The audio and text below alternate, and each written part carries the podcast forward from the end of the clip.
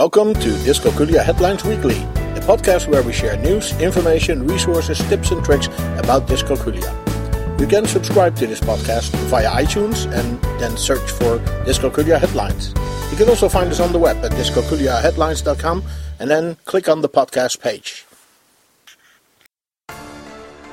Early numerical competencies in autism, Advanced Solutions Community Network, new ADA guidelines for school and work, quickie tips uh, on dyscalculia, expense reports show dyscalculia.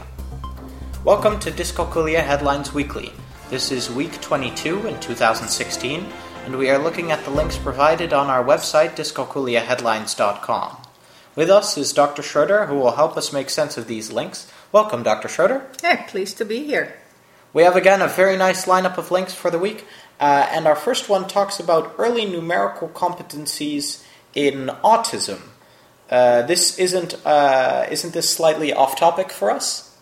Well, it's um, a related topic and uh, certainly um, important uh, because uh, this research by Titeca, Roeyers, Ceulemans, and Desoete is investigating uh, uh, the numerical skills of five and six year old children um, who have um, autism or, or on the, are on the autism spectrum, the high functioning kids and uh, age matched control children. So, what they did was um, measure um, five important uh, areas of numerical development verbal subitizing, counting, magnitude comparison, estimation, and uh, arithmetic. And apart from an only marginally lower score on verbal subitizing and conceptual counting, those uh, using words obviously, the scores of the two groups were similar. So, uh, even with the pervasiveness and, and, impact of autism spectrum on other areas of functioning and, and learning, apparently there were hardly any differences and no general defects in uh, early numerical skills for the kids who were on the autism spectrum. And that is uh, definitely a new um, new information. It's very useful also in schools. All right, that's a that's a very great piece of research. Our next link talks about a community in the UK, and it looks great, but uh, I've never seen anything like this uh, in the United States. Uh, what do you think about this? Yeah, the Advanced Solutions Community Network is a UK based uh, site with really great information for parents uh, and carers, uh, specific portal. There's a portal for children and young people, 5 to 14, and there's a portal for coaching, training, and mentoring. Now, for kids, they, for instance, provide fun and interactive opportunities through cooking, board games, Lego, uh, circus skills and creative art workshops. And uh, they, uh, they work on self awareness, self management. Uh, kids gain confidence and improve in coordination skills and in uh, social skills. So, that is a very good initiative. It obviously runs in the UK, so it's um, local based. But um, I would advise everybody to um, click on the resources because they have really clear uh, information guides on almost every uh, learning disability. So, uh, really nice uh, site. Okay, well, we'd love to see this uh, this initiative uh, broaden towards the United States. The following link looks very important. what what do we have here? Yes, guidelines uh, from the uh, ADA, uh, so the American uh, with Disability Act, um, came out from the Department of Justice, I think even a, a few months ago, and uh, they mention very important clarifications. First of all, um, to reduce the requirement to retest. If, if previously qualified for accommodations, students should be easily accepted to continue these, um, these accommodations. Further, they stress that students do not need to fail first to get accommodations. Accommodations should uh, should be uh, provided in a timely manner, and also accommodation should um, continue in college, grad school, uh, for licensing and uh, trade exams, and that is really a new uh, and very important um, uh, issue for for students. Also, the individuals with in accommodations uh, should not be flagged, um, and tests should accurately reflect aptitude uh, or achievement. Tests should accurately reflect aptitude or achievement.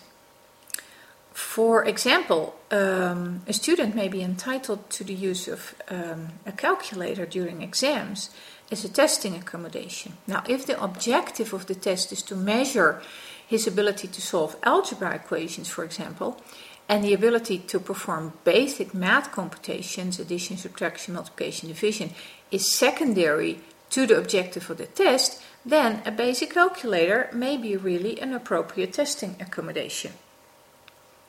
So, the whole thing is related to uh, dyslexia, dysgraphia, dyscalculia, they're uh, all explicitly mentioned, and also other learning disabilities. There's a lot of detail in this um, uh, document, so uh, I would advise everybody to um, read it completely. Very good. We are talking to Dr. Schroeder, and we are looking at the links provided on our website, dyscalculiaheadlines.com.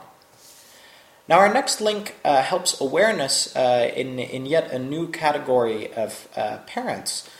Uh, here it says this webpage uh, uses simple English to increase the ability of reading and understanding. And indeed, uh, it uses very, Engli- very simple English here. will this help the awareness of dyslexia and dyscalculia?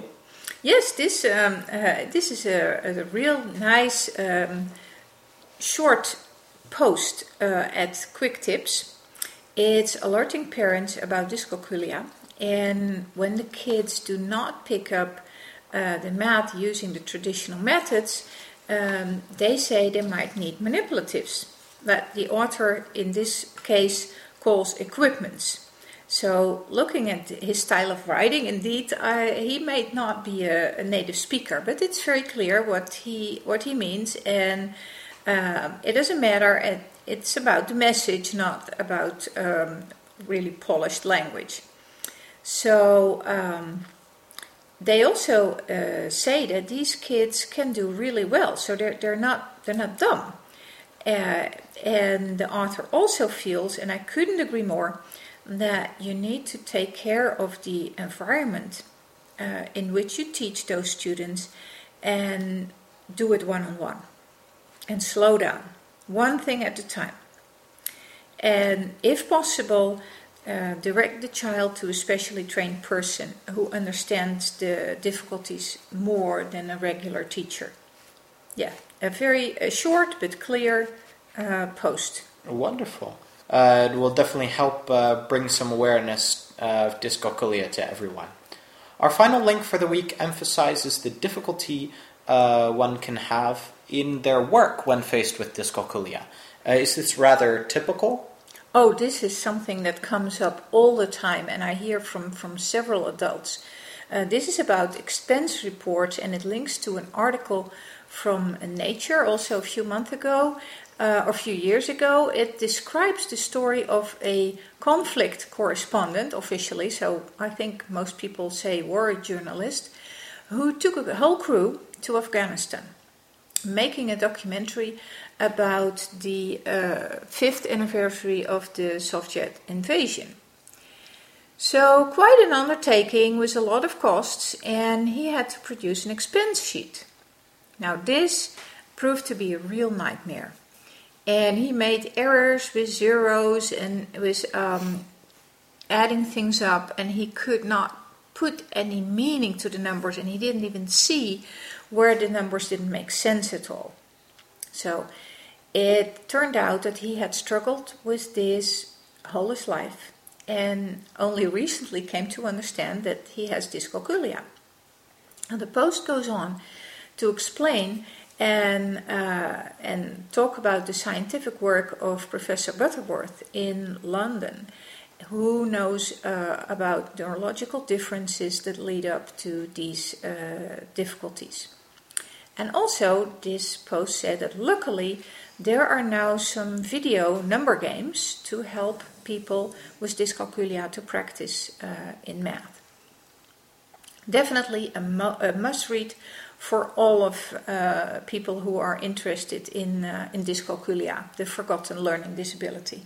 Well, the story just brings uh, home again that dyscalculia really can be very uh, unfortunate, both in school and in uh, adult life. Dr. Schroeder, thank you very much uh, for being here, and we'll see you again next week. Hope so. Thank you so much. Dr. Schroeder is the founder of dyscalculiaservices.com. You can also follow her on Facebook, Twitter, and Pinterest.